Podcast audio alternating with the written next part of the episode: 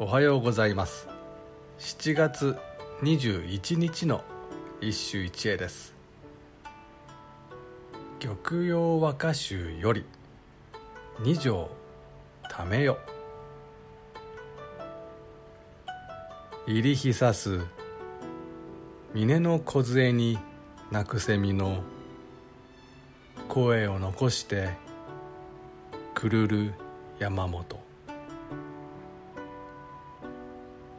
入りひさす峰の梢に鳴く蝉の声を残してくるる山本。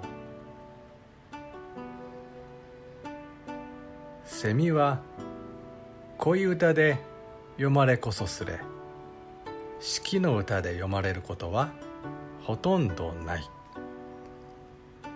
まあそれもそうだろう。ミンミンゼミにアブラゼミ。暑さをかきたてるあの大音量が風雅にそぐうとは到底思えない。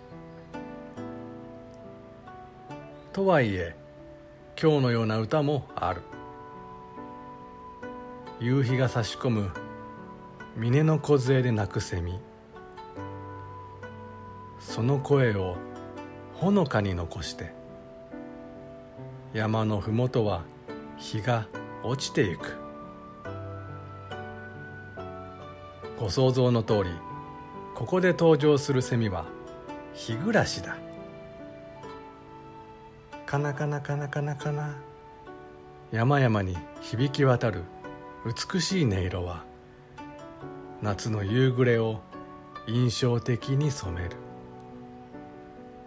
呼び人の二条為代は二条派の総称であるがほとんど峡谷派好みの歌に仕上がっておりだからこそ曲用集に取られたのであろう。